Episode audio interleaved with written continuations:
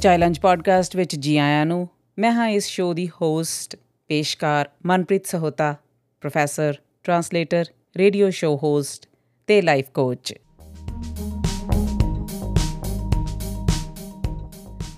ਚਾਈਲੰਜ ਮਤਲਬ ਚੈਲੰਜ ਉੱਪਰ ਫਤਿਹ ਚਾਏ ਵਾਲੀ ਲੰਜ ਨਾਲ। ਸਭ ਤੋਂ ਪਹਿਲਾਂ ਤਾਂ ਸ਼ੁਕਰੀਆ ਪਾਇਲਟ ਐਪੀਸੋਡ ਨੂੰ ਇੰਨਾ ਪਿਆਰ ਦੇਣ ਲਈ। ਇਸ ਪੋਡਕਾਸਟ ਵਿੱਚ, ਇਸ ਚਾਈਲੰਜ ਪੋਡਕਾਸਟ ਵਿੱਚ ਵਾਦਾ ਰਹੇਗਾ। ਚੈਲੰਜਸ ਨੂੰ ਸੈਲੀਬ੍ਰੇਟ ਕਰਨ ਦਾ ਤੇ ਸਾਡੇ ਰੋਜ਼ਮਰਰਾ ਦੇ ਚੈਲੰਜਸ ਨੂੰ ਪਛਾਣਨ ਤੇ ਉਹਨਾਂ ਬਾਰੇ ਗੱਲ ਕਰਨ ਦਾ। ਇੰਨਾ ਹੀ ਨਹੀਂ, ਇਹਨਾਂ ਚੈਲੰਜਸ ਨੂੰ ਸਰ ਕਰਨ ਦੇ ਕੁਝ ਢੰਗ ਤਰੀਕੇ ਲੱਭਣ ਦਾ ਵਾਦਾ ਵੀ ਹੈ।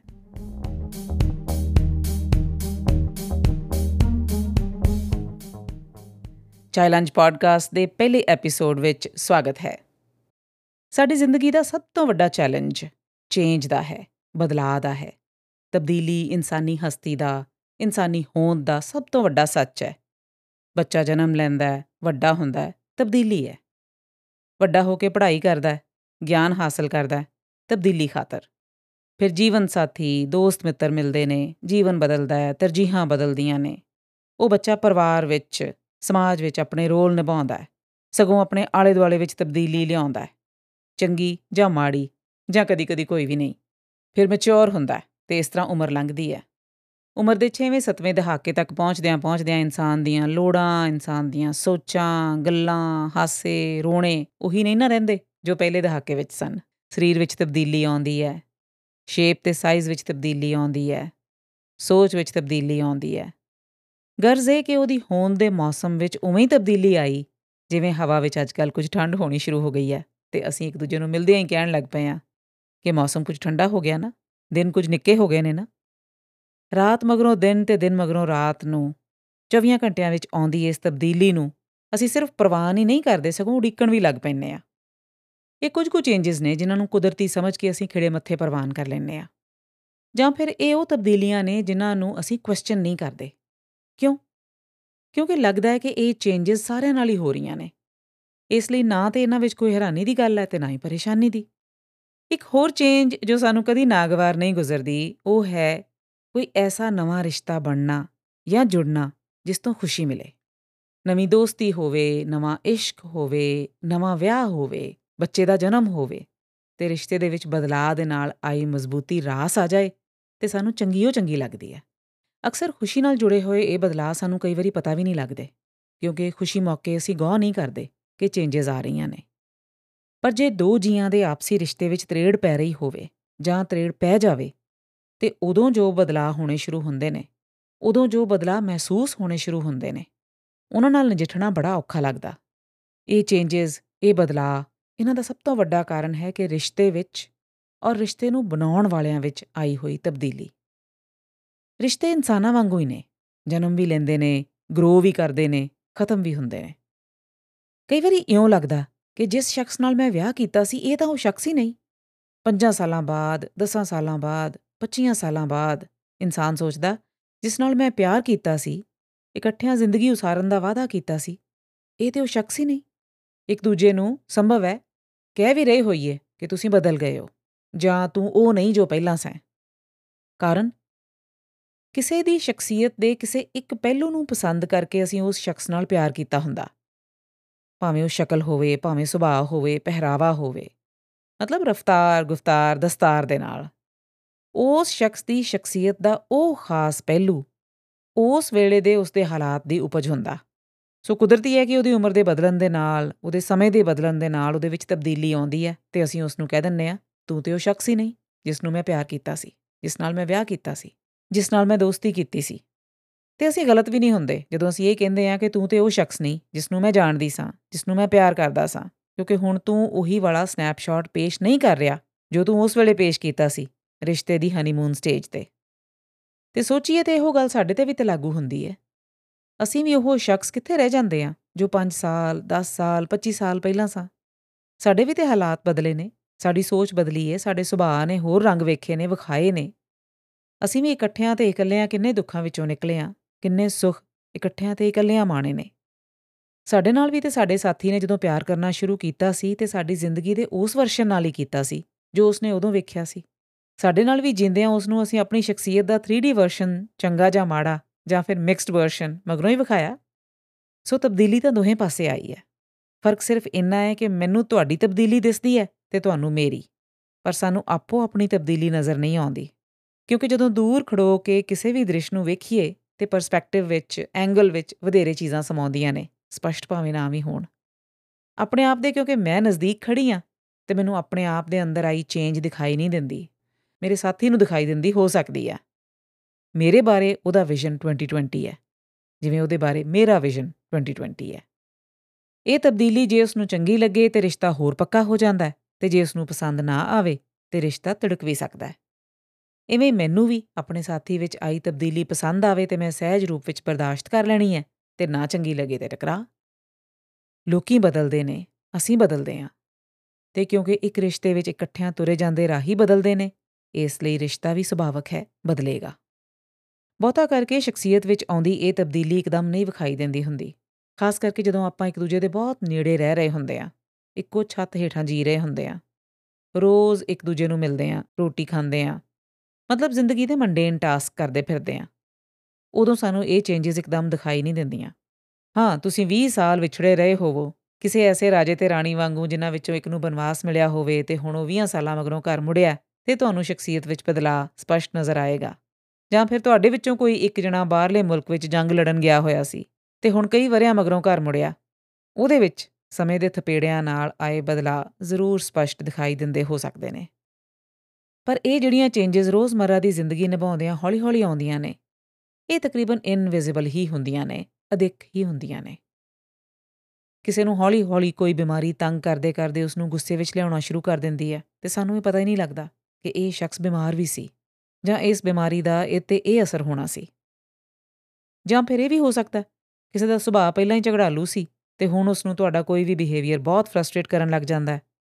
ਉਹ ਹਰ ਗੱਲ ਤੇ ਤੁਹਾਨੂੰ ਟੋਕਦਾ ਹੈ ਤੇ ਤੁਸੀਂ ਖਿਆਬੜਨ ਲੱਗ ਜਾਂਦੇ ਹੋ। ਜਾਂ ਫਿਰ ਰਿਸ਼ਤੇ ਦੇ ਪਹਿਲੇ ਦਿਨਾਂ ਵਿੱਚ ਉਹ ਤੁਹਾਡੀ ਹਰ ਲੋੜ ਦਾ ਧਿਆਨ ਰੱਖਦੀ ਸੀ ਤੇ ਹੁਣ ਤੁਹਾਨੂੰ ਲੱਗਦਾ ਹੈ ਕਿ ਉਹ ਸੈਲਫ ਸੈਂਟਰਡ ਹੋ ਗਈ ਜਾਪਦੀ ਹੈ। ਮੈਂ ਸਿਰਫ 네ਗੇਟਿਵ ਤਬਦੀਲੀਆਂ ਦੀ ਗੱਲ ਇਸ ਲਈ ਕਰ ਰਹੀ ਹਾਂ ਕਿਉਂਕਿ ਪੋਜ਼ਿਟਿਵ ਤਬਦੀਲੀਆਂ ਦੀ ਤੇ ਅਸੀਂ ਸ਼ਿਕਾਇਤ ਨਹੀਂ ਨਾ ਕਰਦੇ। ਉਹ ਤਬਦੀਲੀਆਂ ਤੇ ਅਸੀਂ ਬਿਨਾਂ ਐਨਾਲਾਈਜ਼ ਕੀਤਿਆਂ ਪ੍ਰਵਾਨ ਵੀ ਕਰ ਲੈਂਦੇ ਆ। ਤੇ ਇਹ ਕਹਿਣਾ ਵੀ ਨਾਵਾਜਬ ਨਹੀਂ ਹੋਏਗਾ ਕਿ ਉਹ ਚੇਂਜਸ ਰਿਸ਼ਤੇ ਨੂੰ ਹੋਰ ਪਕੇਰਾ ਵੀ ਕਰ ਜਾਂਦੀਆਂ ਨੇ। ਪਰ ਇਹ ਕੁਝ 네ਗੇਟਿਵ ਚੇਂਜਸ ਸਾਨੂੰ ਇੱਕ ਦੂਸਰੇ ਤੋਂ ਦੂਰ ਕਰਦੀਆਂ ਨੇ ਤੇ ਰਿਸ਼ਤੇ ਵਿੱਚ ਦਰਾੜ ਆਉਣੀ ਸ਼ੁਰੂ ਹੋ ਜਾਂਦੀ ਹੈ। ਦਰਾੜਾਂ ਕਈ ਰੂਪ ਧਾਰਨ ਕਰ ਲੈਂਦੀਆਂ ਨੇ। ਤੁਸੀਂ ਆਪਣਾ ਵਾਅਦਾ ਪੂਰਾ ਨਹੀਂ ਕਰਦੇ। ਭਾਵੇਂ ਉਹ ਵਾਅਦਾ ਨਿੱਕਾ ਹੋਵੇ ਤੇ ਭਾਵੇਂ ਵੱਡਾ। ਤੁਸੀਂ ਆਲੋਚਨਾ ਬਰਦਾਸ਼ਤ ਨਹੀਂ ਕਰਦੇ। ਤੁਹਾਡੀਆਂ ਆਦਤਾਂ ਕਰਕੇ ਤੁਹਾਡੇ ਜੀਵਨ ਸਾਥੀ ਤੰਗ ਪਰੇਸ਼ਾਨ ਹੁੰਦੇ ਨੇ। ਤੇ ਕੁਦਰਤੀ ਹੈ ਕਿ ਰਿਸ਼ਤੇ ਵਿੱਚ ਤਰੇੜ ਵਧੇਗੀ ਹੀ। ਸੰਭਵ ਹੈ ਕਿ ਤੁਹਾਡੇ ਅੰਦਰ ਸੰਵੇਦਨਾ ਦੀ ਕਮੀ ਹੋਵੇ ਜਾਂ ਤੁਹਾਡੇ ਸਾਥੀ ਵਿੱਚ ਸੈਂਸਿਟੀਵਿਟੀ ਨਾ ਹੋਵੇ। ਤੁਸੀਂ ਸਬਰ ਨਾਲ ਅਗਲੇ ਦੀ ਗੱਲ ਨਾ ਸੁਣਦੇ ਹੋਵੋ ਜਾਂ ਤੁਹਾਡੇ ਸਾਥੀ ਵਿੱਚ ਗੱਲ ਸੁਣਨ ਜੋਗਾ ਸਬਰ ਨਾ ਹੋਵੇ।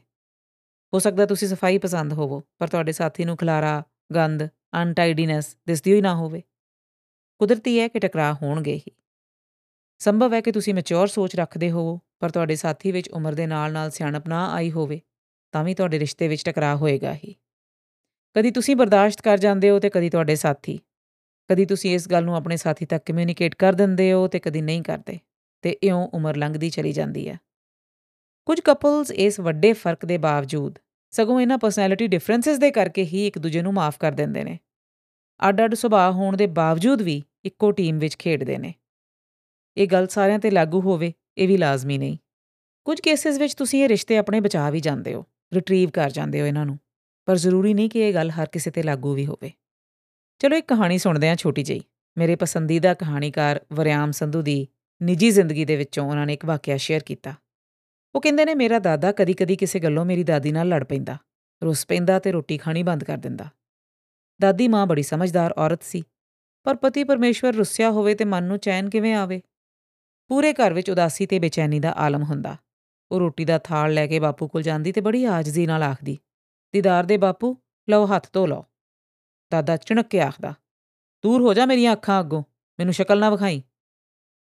ਮਾਯੂਸ ਹੋ ਕੇ ਬੱਬੋ ਲਿੱਕੀ ਹੋਈ ਮਾਂ ਮੁੜ ਆਉਂਦੀ ਤੇ ਮੇਰੇ ਪਿਓ ਨੂੰ ਆਖਦੀ, ਜਾ ਤੂੰ ਆਖ ਵੇਖ। ਮੇਰਾ ਪਿਓ ਜਾਂਦਾ ਤੇ ਬਾਪੂ ਆਖਦਾ, ਤੁਹਾਨੂੰ ਟੱਬਰ ਨੂੰ ਸਮਝ ਕਿਉਂ ਨਹੀਂ ਪੈਂਦੀ? ਜਦੋਂ ਮੈਂ ਆਖਿਆ ਵੀ ਨਹੀਂ ਖਾਣੀ ਤੇ ਨਹੀਂ ਖਾਣੀ। ਜੇ ਮੇਰਾ ਪਿਤਾ ਜ਼ਿੱਦ ਕਰਦਾ ਤੇ ਬਾਪੂ ਦਾ ਪਾਰਾ ਸਤਵੇਂ ਅਸਮਾਨ ਤੇ ਚੜ ਜਾਂਦਾ, ਬੰਦੇ ਦਾ ਪੁੱਤ ਬਣ ਕੇ ਤੁਰ ਜਾ, ਹੋਰ ਨਾ ਮੇਰੇ ਕੋਲੋਂ ਸ਼ਲੋਕ ਸੁਣਦਾ ਹੋਵੀਂ।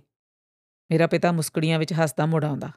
ਮਾਂ, ਤੂੰ ਬਹੁਤੇ ਤਰਲੇ ਨਾ ਮਾਰ, ਜਦੋਂ ਭੁੱਖ ਲੱਗੂ ਆਪੇ ਖਾ ਲੂ ਦਾਦੀ ਮਾਂ ਫੇਰ ਸਾਨੂੰ ਬੱਚਿਆਂ ਨੂੰ ਟਰਾਈ ਕਰਦੀ। ਨਤੀਜਾ, ਉਹੀ ਢਾਕ ਕੇ ਤੀਨ ਪਾਤ ਅਸਲ ਗੱਲ ਇਹ ਸੀ ਕਿ ਸਾਡਾ ਘਰ ਬਾਜ਼ਾਰ ਵਿੱਚ ਹੋਣ ਕਰਕੇ ਬਾਪੂ ਦੁਕਾਨ ਤੋਂ ਦੁੱਧ ਤੇ ਖੋਆ ਵਗੈਰਾ ਖਾ ਕੇ ਆਨੰਦ ਲੈ ਰਿਹਾ ਹੁੰਦਾ ਤੇ ਰੋਸਾ ਵੀ ਕਾਇਮ ਰੱਖੀ ਰੱਖਦਾ। ਦਾਦੀ ਦਾ ਰੋਜ਼ ਉਹ ਤਰਲਾ। ਸਾਰਿਆਂ ਦੇ ਯਤਨ ਫੇਲ ਹੋ ਜਾਂਦੇ। ਘਰ ਦਾ ਮਾਹੌਲ ਨਰਕ ਬਣਿਆ ਰਹਿੰਦਾ। ਦਾਦੀ ਬੁਰਾ ਭਲਾ ਸੁਣ ਕੇ ਹੰਝੂ ਪੂੰਝਦੀ ਰਹਿੰਦੀ। ਬਾਲ ਉਮਰੇ ਹੀ ਮੈਨੂੰ ਬੁਰੀ ਤਰ੍ਹਾਂ ਮਹਿਸੂਸ ਹੁੰਦਾ ਕਿ ਬਾਪੂ ਦਾਦੀ ਮਾਂ ਨਾਲ ਬਹੁਤ ਜ਼ਿਆਦਤੀ ਕਰ ਰਿਹਾ ਪਰ ਕੀ ਕਰ ਸਕਦਾ ਸਾਂ? ਜਦੋਂ ਹਫ਼ਤੇ ਕੁ ਬਾਅਦ ਬਾਪੂ ਦਾ ਦੁੱਧ ਤੇ ਮਿੱਠੇ ਤੋਂ ਮੂੰਹ ਮੁੜ ਜਾਂਦਾ, ਤਾਂ ਫਿਰ ਮੇਰੇ ਜਾਂ ਕਿਸੇ ਹੋਰ ਨਿੱਕੇ ਨਿਆਣੇ ਦੇ ਆਖਣ ਤੇ ਵੀ ਬਾਪੂ ਲੈ ਹੱਥ ਧੋ ਲੈ, ਬਨੌਟੀ ਗੁੱਸੇ ਨਾਲ ਆਖਦਾ, ਭੱਜ ਜਾ, ਮੈਂ ਨਹੀਂ ਧੋਣੇ ਹੱਥ। ਤੇ ਫਿਰ ਉਹ ਮੇਰੇ ਜਾਂ ਕਿਸੇ ਮੇਰੇ ਭੈਣ ਭਰਾ ਵੱਲ ਵੇਖ ਕੇ ਆਖਦਾ, ਅੱਛਾ, ਤੂੰ ਆ, ਲੈ ਤੇਰੇ ਆਖੇ ਖਾ ਲੈਣਾ ਨਹੀਂ ਤੇ ਤੇ ਕਿਲਾ ਫਤਿਹ ਹੋ ਜਾਂਦਾ। ਹਫ਼ਤੇ ਭਰ ਦੀ ਬੇਸਵਾਦੀ ਤੇ ਬਦਮਗਜ਼ੀ ਤੋਂ ਬਾਅਦ ਘਰ ਦਾ ਜੀਵਨ ਮੁੜ ਰਵਾਂ ਚਾਲੇ ਤੁਰਨ ਲੱਗਦਾ। ਬਾਪੂ ਮਾਂ ਨਾਲ ਨਿੱਕੇ ਮੋਟੇ ਮਖੌਲ ਵੀ ਕਰਨ ਲੱਗਦਾ। ਆਖਦਾ, ਵੇਖ ਓਏ ਵਰਿਆਮ, ਤੇਰੀ ਦਾਦੀ ਕੁੱਬੀ ਹੋਈ ਜਾਂਦੀ ਏ, ਪਰ ਪਹਿਲਾਂ ਜਵਾਨੀ ਬਾਰੇ ਕਿਹੜੀ ਹੀਰ ਦੀ ਭੈਣ ਸੀ? ਤੇ ਦਾਦੀ ਵੀ ਆਖਦੀ ਏਖਾਂ ਵੱਡੇ ਰਾਂਝੇ ਦਾ ਮੂੰਹ ਤੇ ਵੇਖ। ਪਰ ਮੇਰੇ ਮਨ ਵਿੱਚ ਇੱਕ ਗੰਢ ਜਿਹੀ ਵੱਜ ਗਈ ਕਿ ਬਾਪੂ ਦੇ ਮਾਂ ਨਾਲ ਰੋਸੇ ਨੇ ਉਹਨਾਂ ਦੋਵਾਂ ਦਾ ਹੀ ਨਹੀਂ, ਸਾਰੇ ਟੱਬਰ ਦਾ ਜੀਵਨ ਹੀ ਹਫਤਾ ਭਰ ਕਲੇਸ਼ ਨਾਲ ਭਰ ਦਿੱਤਾ ਸੀ। ਹਫ਼ਤੇ ਭਰ ਦਾ ਇਹ ਜਿਉਣਾ ਕੋਈ ਜਿਉਣਾ ਥੋੜੀ ਸੀ। ਨਰਕ ਸੀ ਇਹ ਤੇ। ਨਾਲੇ ਦਾਦੀ ਵਿਚਾਰੀ ਦਾ ਤੇ ਕਸੂਰ ਵੀ ਕੋਈ ਨਹੀਂ ਸੀ। ਬਾਪੂ ਦੀ ਮਰਦਾਵੀ ਹੈਂਕੜ ਸੀ ਬਸ। ਮੈਂ ਇਹ ਵੀ ਸੋਚਣਾ ਵੀ ਜੇ ਹਫ਼ਤੇ ਬਾਅਦ ਮੰਨ ਹੀ ਜਾਣਾ ਹੈ, ਤੇ ਫਿਰ 7 ਦਿਨ ਆਪਣਾ, ਮਾਂ ਦਾ ਤੇ ਸਾਰੇ ਟੱਬਰ ਦਾ ਜੀਵਨ ਕਿਉਂ ਸੂਲੀ ਉੱਤੇ ਟੰਗ ਛੱਡਿਆ ਸੀ?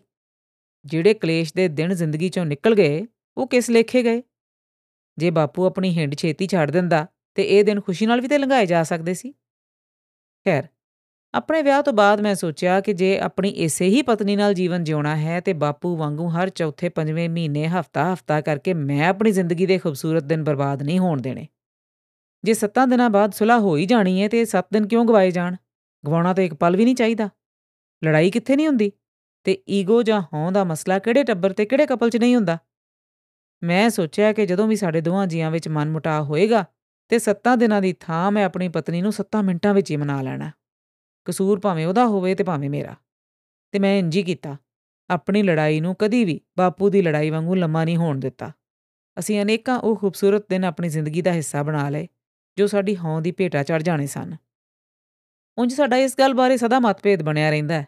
ਪਤਨੀ ਕਹਿੰਦੀ ਹੈ ਵੀ ਉਹ ਜ਼ਿਆਦਾ ਵਾਰੀ ਮਨਾਉਂਦੀ ਰਹੀ ਹੈ। ਆਪਾਂ ਇਹ ਵੀ ਮੰਨ ਲੈਨੇ ਆ ਪਰਿਵਾਰਕ ਜੀਵਨ ਵਿੱਚ ਅੜਨ ਦੀ ਥਾਂ ਮੰਨਣ ਵਿੱਚ ਹੀ ਭਲਾਈ ਹੁੰਦੀ ਹੈ। ਇਸੇ ਵਿੱਚ ਹੀ ਸੁਖ ਹੈ।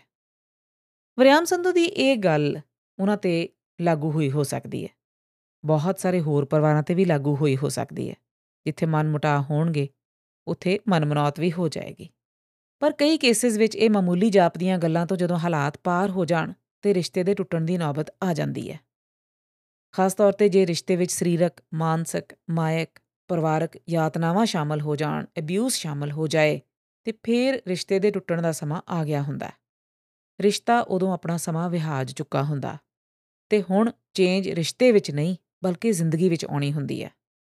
ਇਸ ਲਾਈਫ ਚੇਂਜ ਨੂੰ ਪ੍ਰਵਾਨ ਕਰਨਾ ਸੌਖਾ ਨਹੀਂ ਹੁੰਦਾ, ਖਾਸ ਕਰਕੇ ਵਿਆਹਤਾ ਰਿਸ਼ਤੇ ਵਿੱਚ ਜਾਂ ਰੋਮਾਂਟਿਕ ਰਿਸ਼ਤੇ ਵਿੱਚ।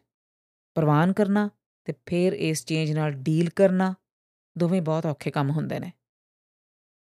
ਅੱਛਾ, ਕਈ ਕੇਸਿਸ ਦੇ ਵਿੱਚ ਤਾਂ ਇਸ ਨਜ਼ਦੀਕੀ ਰਿਸ਼ਤੇ ਦੀ ਮੌਤ ਦਾ ਪਤਾ ਵੀ ਨਹੀਂ ਲੱਗਦਾ ਤੇ ਕਪਲਸ ਆਪਣੇ ਮੁਰਦਾ ਰਿਸ਼ਤੇ ਦੀ লাশ ਨੂੰ ਢੋਈ ਤੁਰੀ ਜਾਂਦੇ ਨੇ। ਦੁਨੀਆ ਦੀ ਨਜ਼ਰ ਵਿੱਚ ਉਹ 10 ਸਾਲ 25 ਸਾਲ 30 ਸਾਲ 50 ਸਾਲ ਇਕੱਠੇ ਰਹਿੰਦੇ, ਦਿਸਦੇ ਰਹਿੰਦੇ ਨੇ। ਪਰ ਨਾ ਆਪਸ ਵਿੱਚ ਸਰੀਰਕ ਨੇੜਤਾ, ਨਾ ਮਾਨਸਿਕ ਤਾਲੁਕ, ਨਾ ਬੌਧਿਕ ਸਾਂਝ, ਨਾ ਮਾਇਕ ਸਹਿਯੋਗ ਤੇ ਨਾ ਜਜ਼ਬਾਤੀ ਤੰਦਾਂ ਹੀ ਉਹਨਾਂ ਨੂੰ ਬੰਨਦੀਆਂ ਨੇ।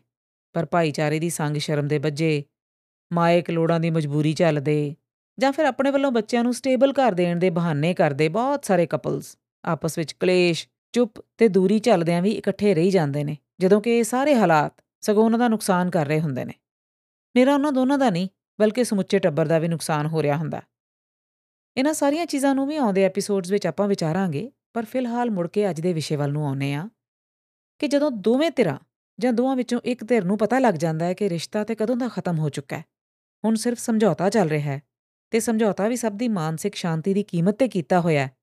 ਉਦੋਂ ਰਿਸ਼ਤਾ ਤੋੜ ਦੇਣ ਤੇ ਵੱਖ ਹੋਣ ਤੋਂ ਬਿਨਾ ਹੋਰ ਕੋਈ ਚਾਰਾ ਨਹੀਂ। ਤੇ ਇਸ ਚੇਂਜ ਦਾ ਸਾਹਮਣਾ ਕਿਸ ਤਰ੍ਹਾਂ ਕੀਤਾ ਜਾਵੇ? ਇਹ ਕਦਮ ਸਭ ਤੋਂ ਔਖਾ ਹੁੰਦਾ।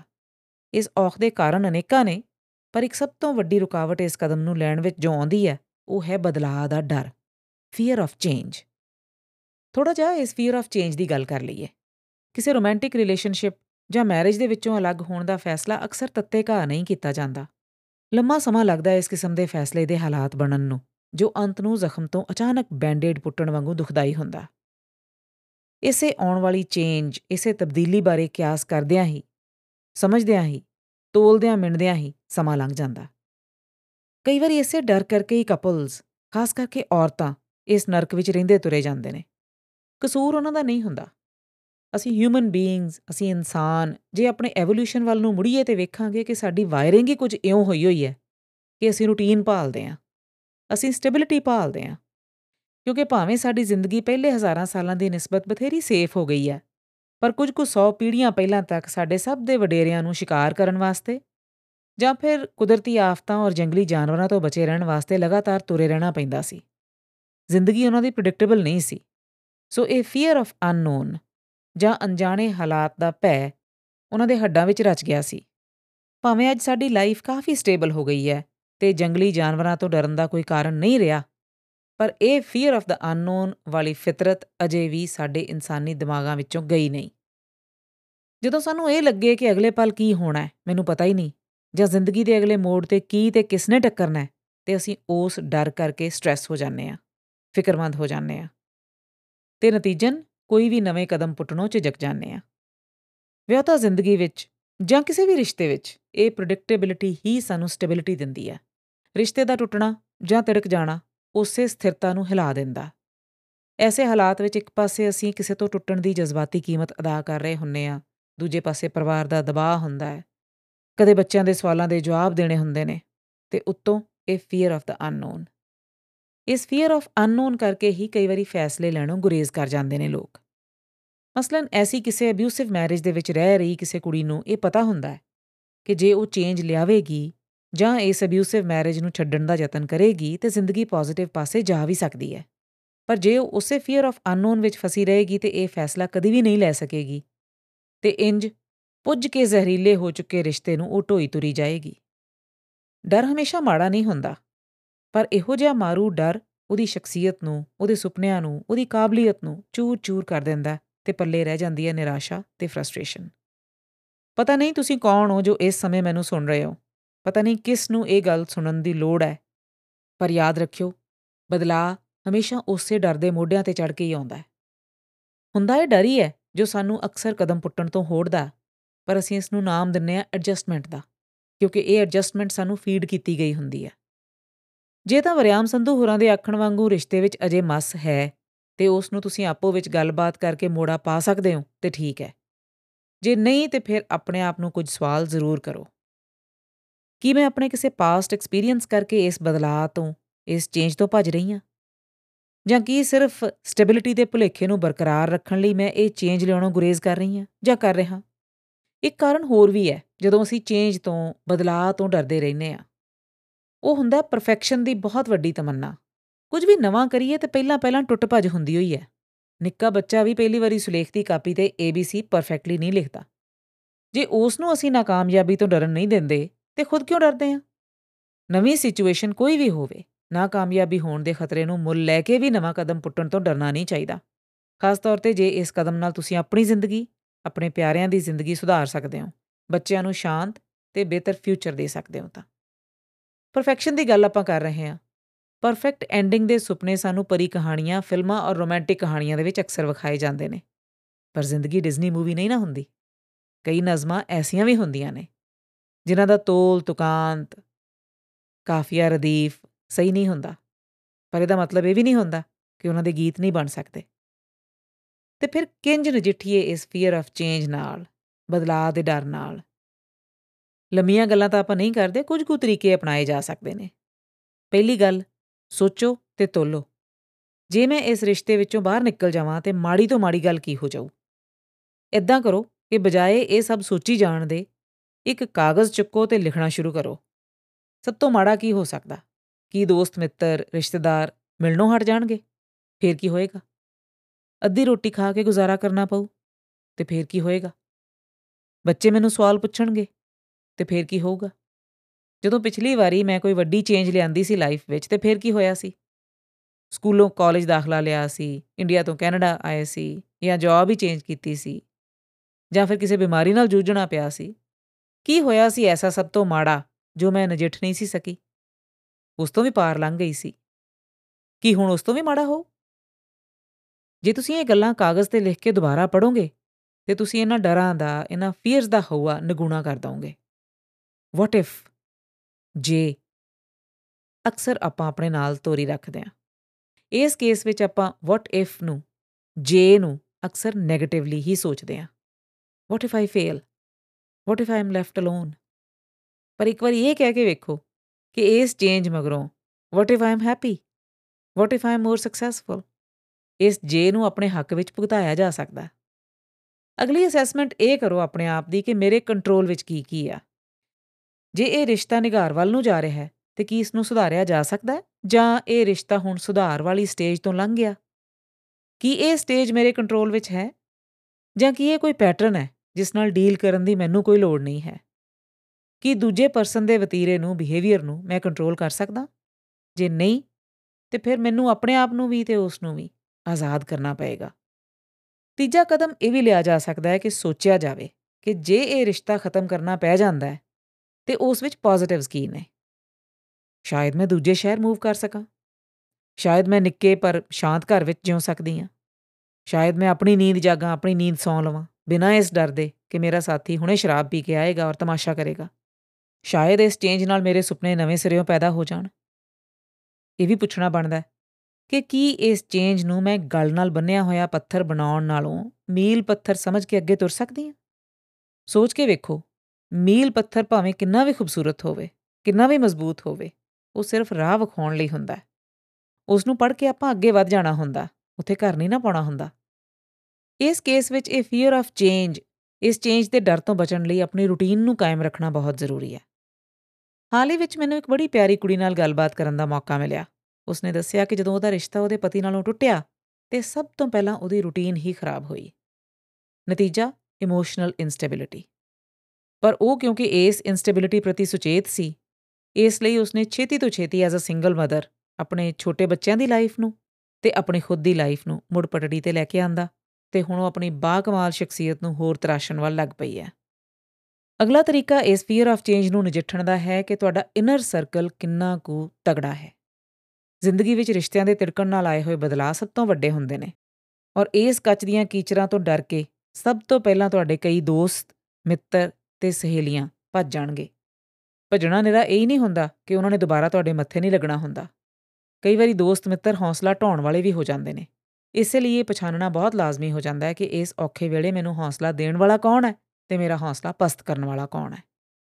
ਜੋ ਲੋਕੀ 네ਗੇਟਿਵ એનર્ਜੀ ਦੇ ਰਹੇ ਨੇ, ਉਹਨਾਂ ਤੋਂ ਦੂਰ ਹੋ ਜਾਣਾ ਤੁਹਾਡਾ ਹੱਕ ਹੈ, ਕਿਉਂਕਿ ਤੁਹਾਡਾ ਸਭ ਤੋਂ ਪਹਿਲਾ ਫਰਜ਼ ਆਪਣੇ ਆਪ ਪ੍ਰਤੀ ਹੈ। ਜੋ ਵੀ ਦੋਸਤ ਮਿੱਤਰ ਤੁਹਾਨੂੰ ਤੁਹਾਡੀ ਕਾਬਲੀਅਤ ਤੇ ਸ਼ੱਕ ਕਰਨ ਲਾ ਦੇਣ, ਤੁਹਾਨੂੰ ਵਿਚਾਰਾਂ ਮਹਿਸੂਸ ਕਰਾਉਣ ਲੱਗ ਜਾਣ, ਉਹਨਾਂ ਤੋਂ ਲਾਂਭੇ ਹੋ ਜਾਓ। ਸਭ ਤੋਂ ਵੱਡੀ ਗੱਲ, ਸਾਡੇ ਸਮਾਜ ਵਿੱਚ ਇਸ ਕਿਸਮ ਦੇ ਹਾਲਾਤ ਨੂੰ ਘਰੇਲੂ ਮਸਲਾ ਆਖ ਕੇ ਬਾਹਰ ਕਿਸੇ ਨਾਲ ਗੱਲ ਕਰਨੋਂ ਰੋਕਿਆ ਜਾਂਦਾ। ਪਰ ਸਮੇਂ ਬਦਲ ਚੁੱਕੇ ਨੇ। ਜਿਸ ਸਵਾਲ ਦਾ ਜਵਾਬ ਤੁਹਾਨੂੰ ਘਰੋਂ ਨਾ ਲੱਭੇ, ਉਹਨੂੰ ਗੂਗਲ ਕਰ ਦਿਓ ਨਾ।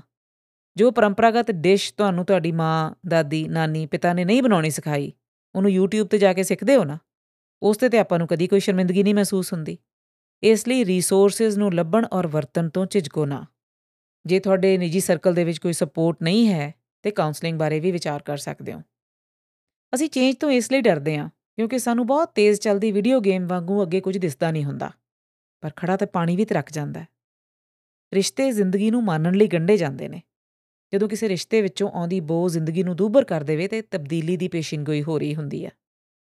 ਉਦੋਂ ਨਵੇਂ ਅਧਿਆਏ, ਨਵੇਂ ਚੈਪਟਰ ਦੀ ਤਿਆਰੀ ਹੋ ਰਹੀ ਹੁੰਦੀ ਹੈ। ਤੇ ਉਹ ਚੈਪਟਰ ਤੁਸੀਂ ਇਕੱਲਿਆਂ ਵੀ ਜਿਉ ਸਕਦੇ ਹੋ। ਅੰਗਰੇਜ਼ੀ ਦੀ ਇੱਕ ਪੋਇਟ ਹੈ ਐਲਿਸ ਵਾਕਰ ਨੋਵਲਿਸਟ ਵੀ ਹੈ। ਉਹ ਲਿਖਦੀ ਹੈ ਕਿ ਪਤਾ ਜਦੋਂ ਕੋਈ ਨਿੱਕਾ ਜਿਹਾ ਬੀਜ ਬੂਟਾ ਬਣਨ ਦੀ ਤਿਆਰੀ ਕਰਦਾ ਹੈ, ਤੇ ਉਸ ਨੂੰ ਆਪਣੇ ਉੱਪਰ ਪਈ ਮਿੱਟੀ ਦਾ ਭਾਰ ਮਹਿਸੂਸ ਹੁੰਦਾ ਹੈ। ਉਸ ਨੇ ਆਪਣੇ ਖੋਲ ਵਿੱਚੋਂ ਬਾਹਰ ਨਿਕਲ ਕੇ ਆਪਣੀ ਹੋਂਦ ਬਣਾਉਣੀ ਹੁੰਦੀ ਹੈ, ਤੇ ਇਹ ਫੀਲਿੰਗ ਪਲੇਜ਼ੈਂਟ ਨਹੀਂ ਹੁੰਦੀ, ਸੁਖਾਵੀ ਨਹੀਂ ਹੁੰਦੀ। ਪਰ ਪਤਾ ਹੈ ਉਸ ਤੋਂ ਵੀ ਅਣਸੁਖਾਵਾ ਕੀ ਹੁੰਦਾ ਕਿ ਉਸ ਬੀਜ ਨੂੰ ਪਤਾ ਨਹੀਂ ਹੁੰਦਾ ਕਿ ਉਸ ਨਾਲ ਗੁਜ਼ਰ ਕੀ ਰਹੀ ਹੈ।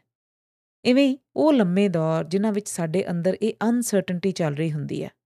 ਜਿਵੇਂ ਅਸੀਂ ਸਾਹ ਰੋਕ ਕੇ ਅਗਲੇ ਕਦਮਾਂ ਦਾ ਇੰਤਜ਼ਾਰ ਕਰ ਰਹੇ ਹੋਈਏ ਤੇ ਸਾਨੂੰ ਪਤਾ ਵੀ ਨਾ ਹੋਵੇ ਕਿ ਪੈਰ ਕਿੱਥੇ ਧਰਨਾ ਹੈ। ਇਹ ਦੌਰ ਸਾਡੀ ਸਭ ਤੋਂ ਵੱਡੀ ਜਾਇਦਾਦ ਬਣ ਜਾਂਦੇ ਨੇ, ਕਿਉਂਕਿ ਇਹਨਾਂ ਸਮਿਆਂ ਵਿੱਚ ਸਾਡੀ ਸ਼ਖਸੀਅਤ ਉਸਰ ਰਹੀ ਹੁੰਦੀ ਹੈ ਜ਼ਿੰਦਗੀ ਦੇ ਅਗਲੇ ਫੇਜ਼ ਵਾਸਤੇ।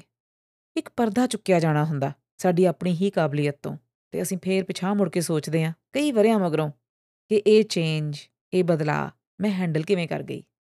ਇਸ ਲਈ ਇਸ ਬੀਜ ਨੂੰ ਪਨਪਣ ਦਿਓ। ਗਰੋਥ ਹੀ ਜ਼ਿੰਦਗੀ ਦਾ ਅਸੂਲ ਹੈ। ਚੇਂਜ ਹੀ ਜ਼ਿੰਦਗੀ ਦਾ ਸਭ ਤੋਂ ਵੱਡਾ ਸੱਚ ਹੈ। ਇਸ ਤੋਂ ਘਬਰਾਉਣਾ ਨਹੀਂ ਹੈ।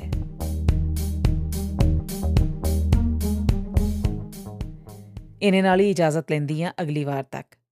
ਜੇ ਇਹ ਐਪੀਸੋਡ ਚੰਗਾ ਲੱਗੇ ਤੇ ਸ਼ੇਅਰ ਕਰ ਸਕਦੇ ਹੋ। ਇਸ ਪੋਡਕਾਸਟ ਬਾਰੇ ਹੋਰਾਂ ਨੂੰ ਦੱਸ ਸਕਦੇ ਹੋ। ਤੁਸੀਂ ਜਿਸ ਵੀ ਪੋਡਕਾਸਟ ਪਲੇਟਫਾਰਮ ਤੇ ਹੋ, ਉੱਥੇ ਰੇਟਿੰਗ ਸਬਮਿਟ ਕਰ ਸਕਦੇ ਹੋ। ਇਸ ਪੋਡਕਾਸਟ ਵਾਸਤੇ ਟੌਪਿਕ ਦਾ ਸੁਝਾਅ ਦੇਣਾ ਚਾਹੋ ਫੀਡਬੈਕ ਦੇਣਾ ਚਾਹੋ, ਜਾਂ ਚਾਈਲੰਜ ਪੋਡਕਾਸਟ ਵਿੱਚ ਤੁਸੀਂ ਆਪਣੀ ਕਹਾਣੀ, ਆਪਣਾ ਚੈਲੰਜ ਸ਼ੇਅਰ ਕਰਨਾ ਚਾਹੋ ਤਾਂ chailanj.manpreet@gmail.com ਤੇ ਈਮੇਲ ਕਰਨਾ ਤੇ ਮੈਂ ਤੁਹਾਨੂੰ ਲਾਈਨ ਅਪ ਵਿੱਚ ਸ਼ਾਮਲ ਕਰ ਲਵਾਂਗੀ।